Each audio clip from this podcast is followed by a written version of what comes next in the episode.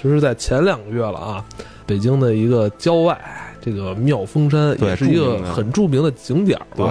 虽然我也还没去过，然后出了点事儿，对，上了社会新闻了，上上了。是吧？那具体是什么事儿呢？咱们先让雷子给咱们这个外地的朋友讲讲吧。对，嗯，这个北京的妙峰山位于北京市中心的西北角，在西北角的方向是离着海淀区是非常近的。然后呢，其实妙峰山的这个传说呢，从今年的三月份，我在网上查的是今年的三月份就开始传说了。哦，你说这个今年三月份开始，就是说不是他，就是这个新闻出现的九月份，不是三月份就已经有了。三月份就已经有了。对，九月份的这个就最近咱们这个新闻啊，最近出现这个新闻是，呃，把这个三月份的事儿给勾起来了，所以好多人又发现有三月份还有一件事儿，是什么事儿呢？那个视频就是现在网上也都能找到，当然我不清楚这到底是不是妙峰山的，只是网上盛传说这就是在妙峰山上，因为妙峰山是这个山路很崎岖嘛，很多就是骑车的、骑行的或者开车的喜欢上妙峰山跑山去。就是那个视频是一个行车记录仪记录下来的，就在妙峰山的一段山路行驶的时候，山路非常的黑。一段行驶的时候呢，看见前面有一个穿着裙子的，明显是一个女的，就在山道旁边就走。然后呢，这个车呢，其实就从这个女的身边就是开过去了，就很很正常的开过去了。开过去了以后呢，山道很崎岖嘛，他顺着路再继续走的时候，就走的时候，没走多远，又碰见了这个女的。为什么说是又？因为这个碰又碰见的跟上一个碰见的穿着一模一样，穿着一模一样。然后呢，这个车也没管他，然后继续又从他身边开过去了。等开到第三个弯的时候，吓人的事情出现了。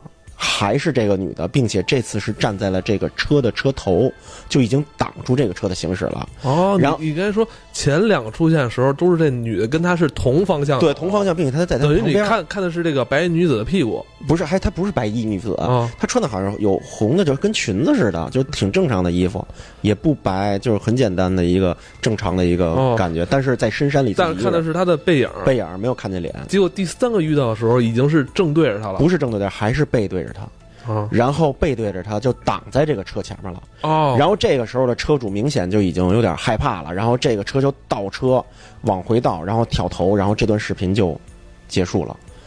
然后网上盛传这个东西，说是在妙峰山撞到鬼了。我觉得这是个我不太相信啊，我也不相信，我不太相信，我也不。相信。但是这这个起因是这么传起来的。我觉得这个你要这么说，好像是有点印象，是不是？我当时以为是哪个什么电影的那个预热宣传呢？我操，也可能是，也可能是。山里，因为咱们三月份不是说国产有一个中邪那个电哦小成本电影？我还对对是不是跟那个造势有关系？也有可能吧，也有可能吧。但是近期这个传的这个就比较、比较、比较，呃，哦，你是说九月的这个还是新版的了？对，新版的了。哦，这个是怎么着啊？这个事儿传是从一个这个骑行的一个呃呃两个应该算是这个呃微信的那个群里边儿，是骑自行车，呃骑摩托车的，骑摩托车。骑摩托车的这两个群分别是两个群。嗯。这两个群呢，分别就是呃，有一位网友在这个里边画出了，他说这个他是这么他是这么写的：上山时对面下山下山两辆蓝色的 BRZ，呃，一直迎面闪我，还鸣笛，我没明白什么意思。啊，我没明白什么意思。后来那个下来时，那辆车就在就在妙峰山那个门口有一个大牌楼，他在那等着，问来着，就说说看见什么了呢？看见说，呃，第一个过小桥的时候，妙峰山上山的时候，能过一个小桥，说路边草里边有一个红色的人，没有表皮，血红色的坐在地上，然后就炸锅了，整个骑行圈全都炸锅了。不是那两天正好赶上咱们国家的重要一个重要大事儿是中非论坛。嗯，北京本来就是部部署的警力非常的多，对，这个因为在网上这个互相这个传传传传传，已经影响到了这个公安部门，因为公安部门好像就是查到这件事情了，就是说好多骑行的网友听说这件事情了以后，要组织当天夜第二天的夜里要嗯组织大批骑行上山上逮鬼去。干嘛？你们还要哦还要还要骚扰人呃，家？对，说白了就是哦就是就开始凑热闹了，就开始起哄了。然后公安部门可能听说到这件事了，所以在第二天的晚上部署了大量的警力，然后去就是为了不出事嘛，然后干脆就把妙峰山给封掉了。然后这个事情等于是第二次一下又吵吵吵起来了。啊，第一个就是说说闹鬼，第二个呢，就是警察都已经出现了，因为有网上有就是有警察是得出现，好多小视频，聚聚在那儿能不出现吗？为什么？为什么给大家就是说的，就是就是能吵起来这件事儿，是因为其实如果说你是一帮就是骑摩托车的，要是上山或者怎么着呢，他来的应该是交管部门，对，就是交警，没错。但是当天晚上来的不仅有交警，还有武警和特警，都是持枪的，哦，就抡着枪来了，所以这件事儿就感觉大家就又爆炸起来了。又爆炸起来了，然后我身边其实有亲戚是公安部门体系的，然后我有朋友也是公安部门体系的。对，你跟他们求求证了吗？我求证了，我后来我问了一下，我说你们这个私下就是公安系统里边有没有群？你们有没有说过这个事儿？因为这事儿闹得挺火。对。然后那个呃，我那个家里的亲戚呢比我小，我就问他，他说呢，他说他没在北京，首先他现在还不知道这事儿呢。但是一般只有两种情况，第一就是。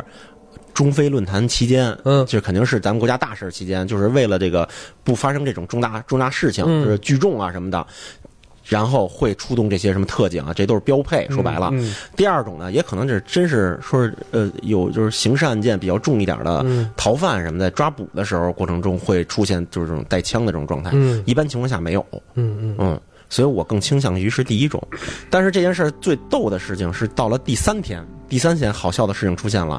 第三天出来两个骑自行车的，也是骑友，算是也是骑自行车上山的。都大晚上骑自行车，对，夜跑，他们也有夜行夜夜骑的也有。夜行记。对，然后就出来了，出来就是说，就是来这个说这件事情，就是来澄清这件事情。他说啊，那个骑摩托车的人看见的应该是我，我在干嘛呢？因为我骑 骑的特别热，他换一身骑行服，并且拍了那张照片，确实是一种一身红色的。紧身的。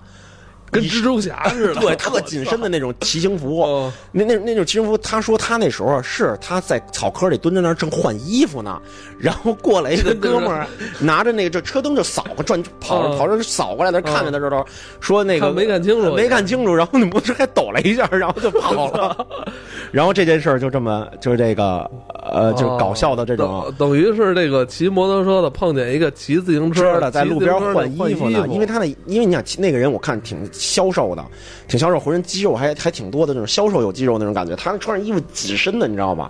然后就被别人形容成一个浑身没有皮、红色的人，在那个说的就越来越邪乎哦啊！但是这些都不是我今天要讲的故事。我知道啊，我操！我觉得。那今天咱们这个黑水怪谈，咱也起到一些这个社会责任感，是吧？对对，咱也跟再辟谣一下，是吧？对，辟谣一下。呃，有不太了解这个详情的人，就是也大家就是不信谣不传谣，对，这就是一场误会，误会，一场误会啊！因为你知道现在好多新闻啊，就是一开始出现的时候，大家都在热追、热议、热论，对。结果呢，真出现辟谣的时候，大家都不关心，对，不关心了，也不人 传了，对对对，这就是特别没意思的那个老罗，你怎么着？你对妙峰山还是挺有感情的，是不是？那天不是你吧？就我可能穿不进那红色紧身的那个，但我之前听说不是那个妙峰山广场舞的那个大妈团，然后半夜里边爬山上去，三月份那事儿，嗯，是穿着红衣服要爬到山顶迎迎接佛光，所以实际上就被当成鬼了。哦，还有还有一件事儿，我觉得就是就是您你说那三月份就是那些红衣服那事儿嘛。这网上反正这么辟谣了哦，对，就是因为一帮大妈往楼上往到顶上 山上走，你说网上还能搜到他们在那个妙峰山山顶迎接这个佛光的，就是起舞的视频。不是，我说现在老年人也真够爱撒艺人。我我说这个，咱北京能不能现在适当的开一些这个，呃，怎么着，这个叫夜市啊？不是我说，现在怎么从年轻的到年老的，怎么都不不不不睡觉了？不去正经地方玩儿，都往这他妈深山老林里边夜里转悠啊！可能市里边已经哎，妙峰山那个路有灯吗？没有灯，没灯，大家还愿意去？没灯，对夜跑，这就是夜跑的魅力所在。山里路都没灯，都没有灯。他在那个跑山的路线里边，而而且他离潭柘寺不远嘛，他在那个路线里边算是路宽的，对，双行道，所以一般骑摩托都知道，就是比别地儿。都没灯的话，他那地儿相对好一点。对对对，这是妙峰山，是北京骑行的几个就是有名的路，一个妙峰山，一个是红景路，一个是这个红景路是有那个几个弯卡，就是这个从上面看特特好看的那种弯路，还有一个就是潭王路。但人不是那小说什么里边都说什么有庙的地儿其实都不好吗？那咱还真不清楚。嗯他那个妙峰山，其实我觉得这事儿啊，如果是假的话，那就一定是那个旁边那禅房村里边有高人，就他们家可能在外边读大学的孩子回去了，懂得运营了。因为那禅房村之前为了让大家去旅游，他做了很多这种棺材啊、这行尸啊什么之类的这些故事。所以他这个你在网上搜跟妙峰山有关的，对，因为跑山好多人他落脚就是落的那个禅房村，所以其实跟那个可能有关系，这是一运营案子可能。哦，但是今天都跟你想都没有关系。想说的还是妙峰山的事儿，对，还是还是妙峰山的事儿。哦，你要讲一私房的，对，讲一私房的，不要去讲人云亦云的东西，对对对，都没劲。呃，注重原创啊，对对对，这个是怎么着啊？我是因为我老丈人特别爱爬山，就是这边附近的山都爬遍了。我跟你说啊。你我觉得你充分把你爸给消费干净了，现在 消费完，消费我岳父了，已经开始。对对对，这叫什么？雷老丈人。对对，雷雷老爷子的故事已经过去之后，可以听他讲他儿子状态。对对，我儿子没准也说我，我消费我。那天我特别兴奋，那咱咱们从那个。零八年下半年开始就是雷老丈人，雷老丈人的故事，好不好？那个我那天特别兴奋，因为我老丈人就经常爱爬山嘛，我特别兴奋的说：“我说那个您听说了吗？”他说：“听什么？妙峰山闹鬼了。”他说：“啊，闹鬼了！”就我把刚才刚才讲的这些事儿给我给我老丈人讲了一遍。我老丈人讲的时候，他回忆起一件事情来。哦，他年少时候了？不是他年少的时候，是爷爷年少的时候。不是。就是爷爷，就是消费开始消费爷爷了，是不是？不是不是，你老丈人的爷爷，对，那得是民国了吧？对对，清末了吧？对对对对对。我天，我想想，你老丈人怎么着也得有六十多了吧？没有五十多，哎，五十多，家里算小的啊。哎呦，那五十多的爷爷那是？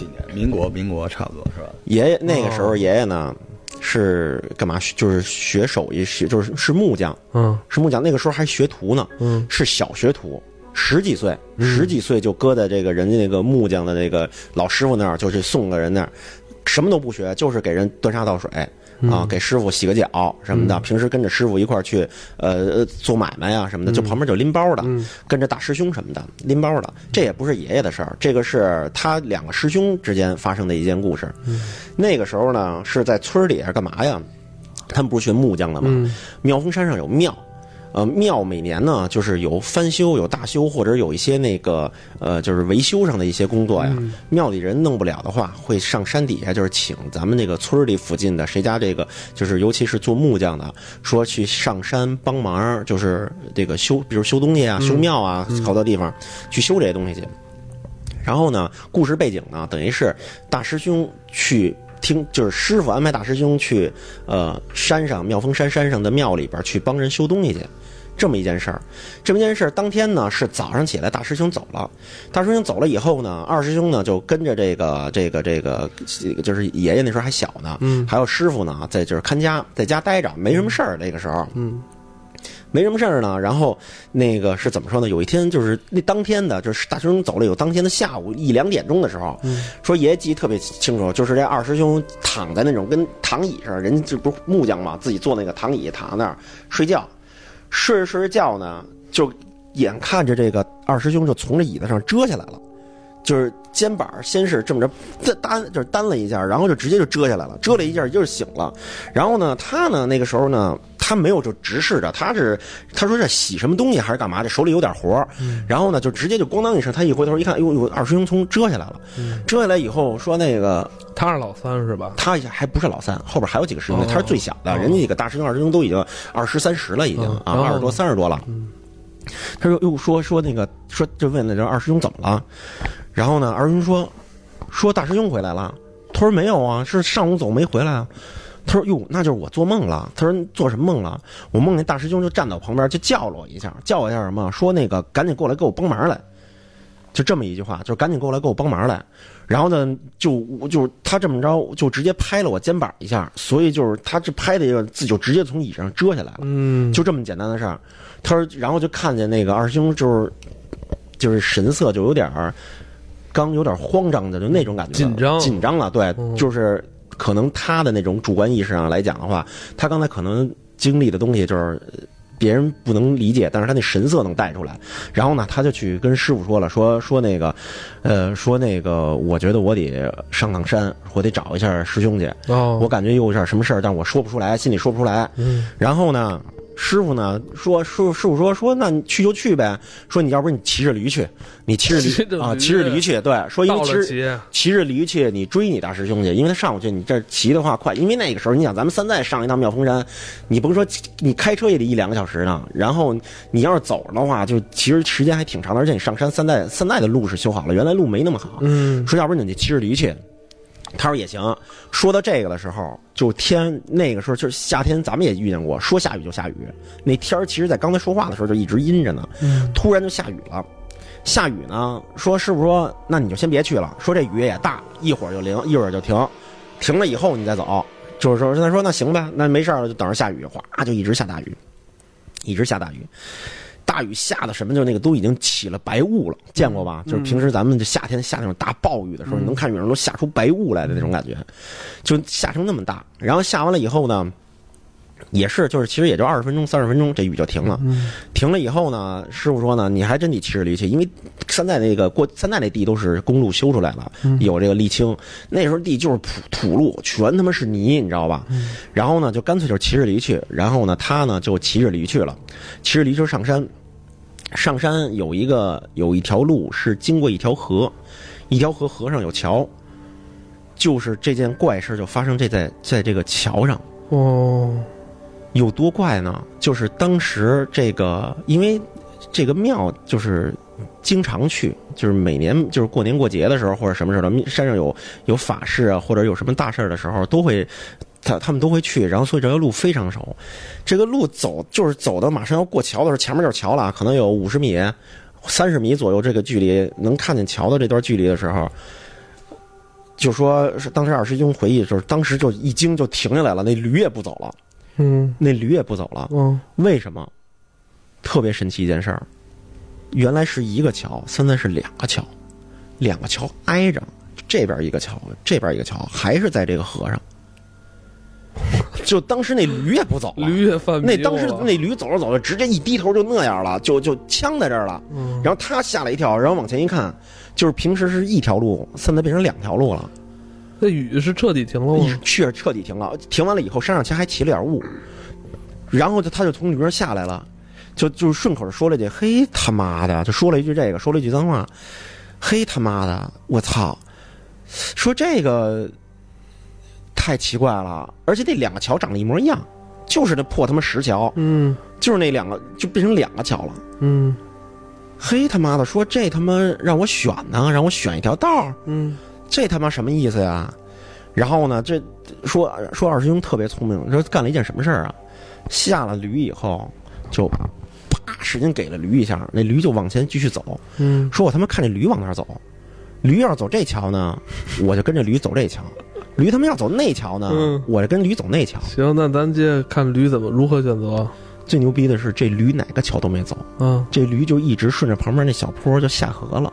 嗯河其实河水并不深，但是因为那天下完下完雨以后，那个说那个水至少得有到大腿根儿，呃，就就这个腰这一点儿。嗯，说平时那个水就到脚脖子，是到驴的大腿根儿。到人的大腿根儿哦哦哦啊。当然那驴挺大的，那驴就自己就从趟着嗯，嗯他一看那驴顺着水趟着走呢，他就跟着就追那个驴去了。嗯追那个驴呢，他也就趟着水走，一直趟到了最深地儿，趟到这个腰里腰这儿。嗯就是按说，我觉得应该这会儿会出现什么问题，嗯因为我觉得我我我我听这事儿的时候，我觉得是不是说这个给你两个桥，然后你都不走的话，非得走水比较危险。你像咱也都知道，就是我脑海里的第一个印象就是水鬼，可能有水鬼去抓他什么的，但是不是？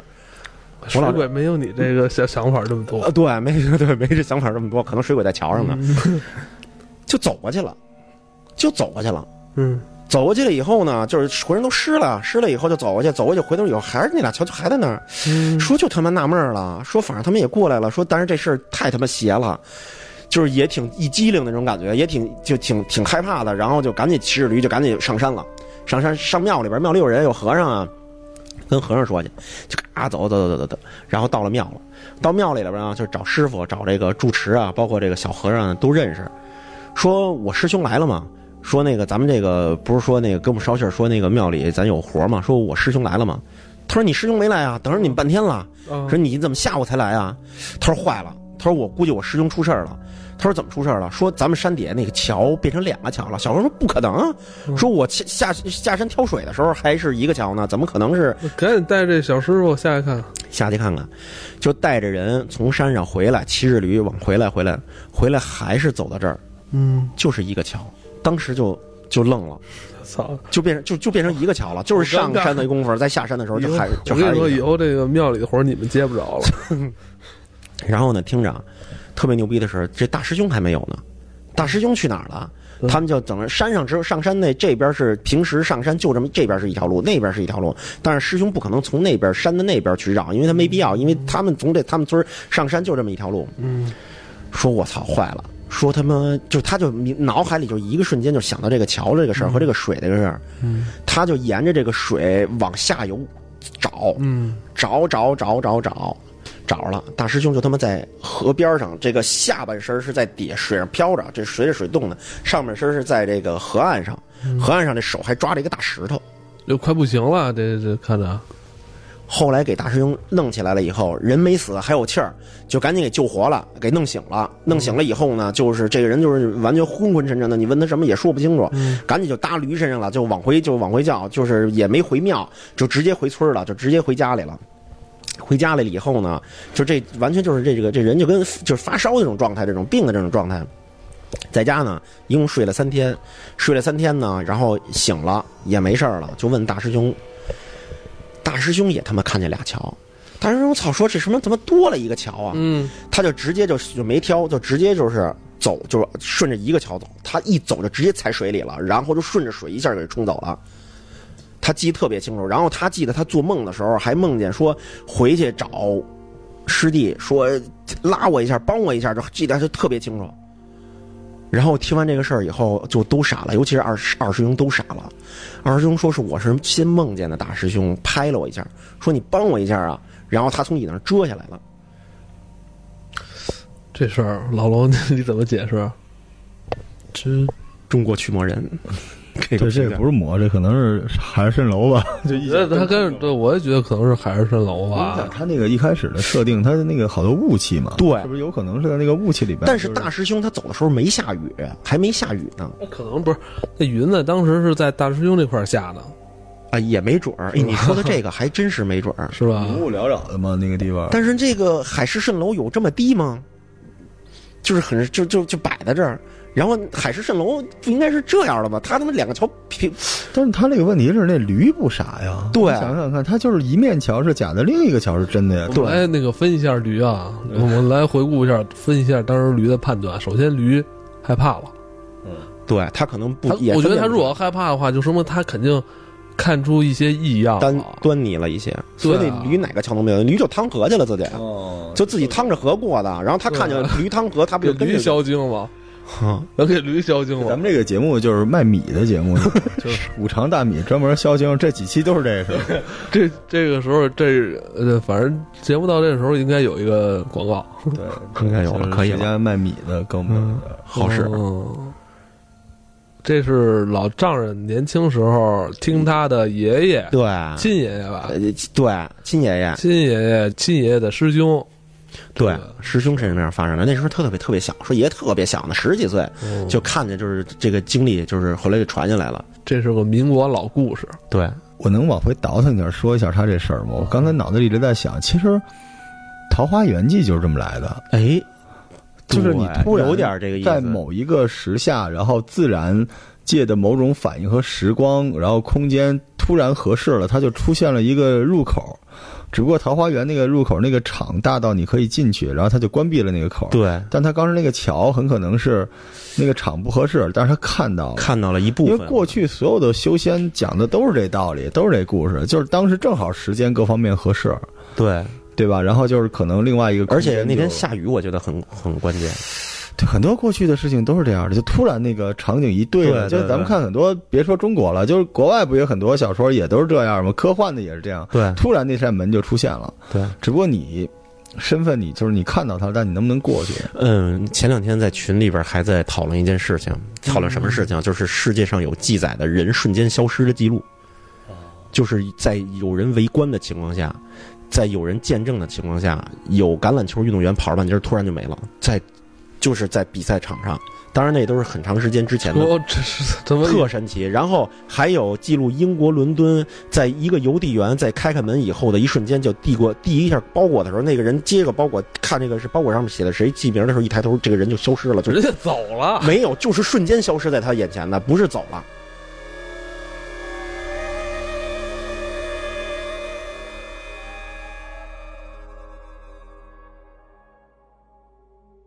就是这种这种离奇记录，瞬间消失人的离奇记录，就是世界上有，我真我不太相信。我也不相信，但是有人传这个东西。一文不得怎么掉坑里了？就是反正都是这。但是，但是我我但是我相信就是桃花源这件事情，嗯，因为我觉得就是很多事情只是时间空间不一样，所以我们现在遇到的事情可能跟过去遇到的事情不一样，我们就觉得那时候的事情是神怪。没开始呢吧？你还在闪啊？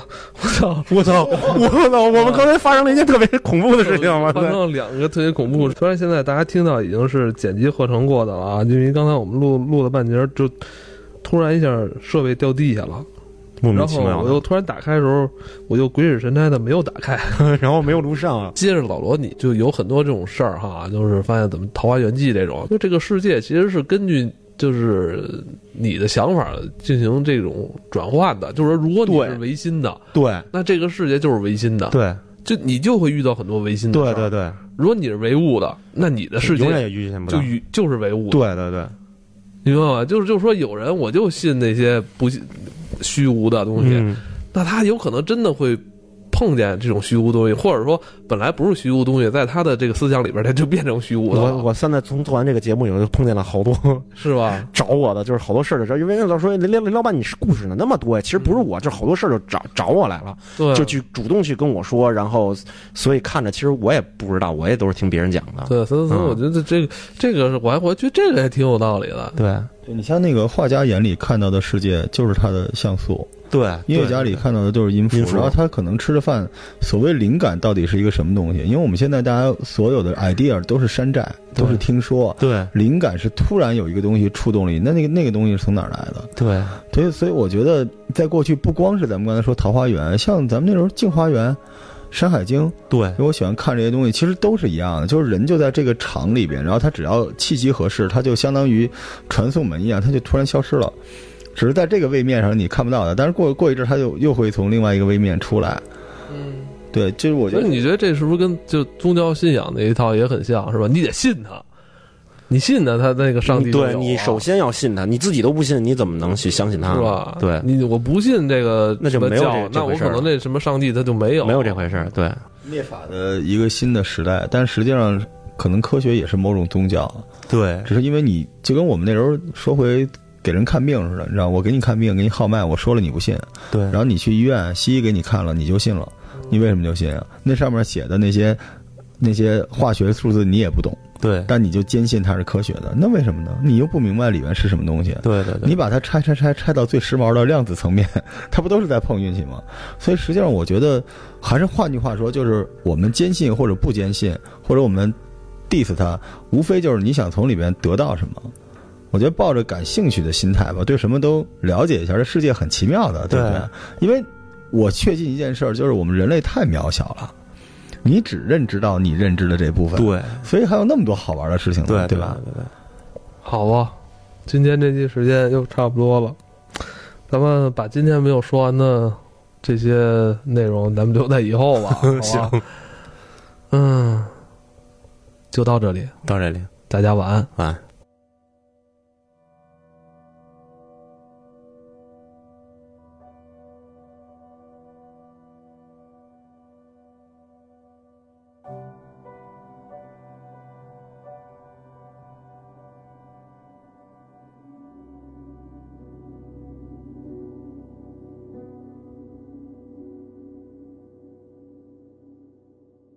多少年？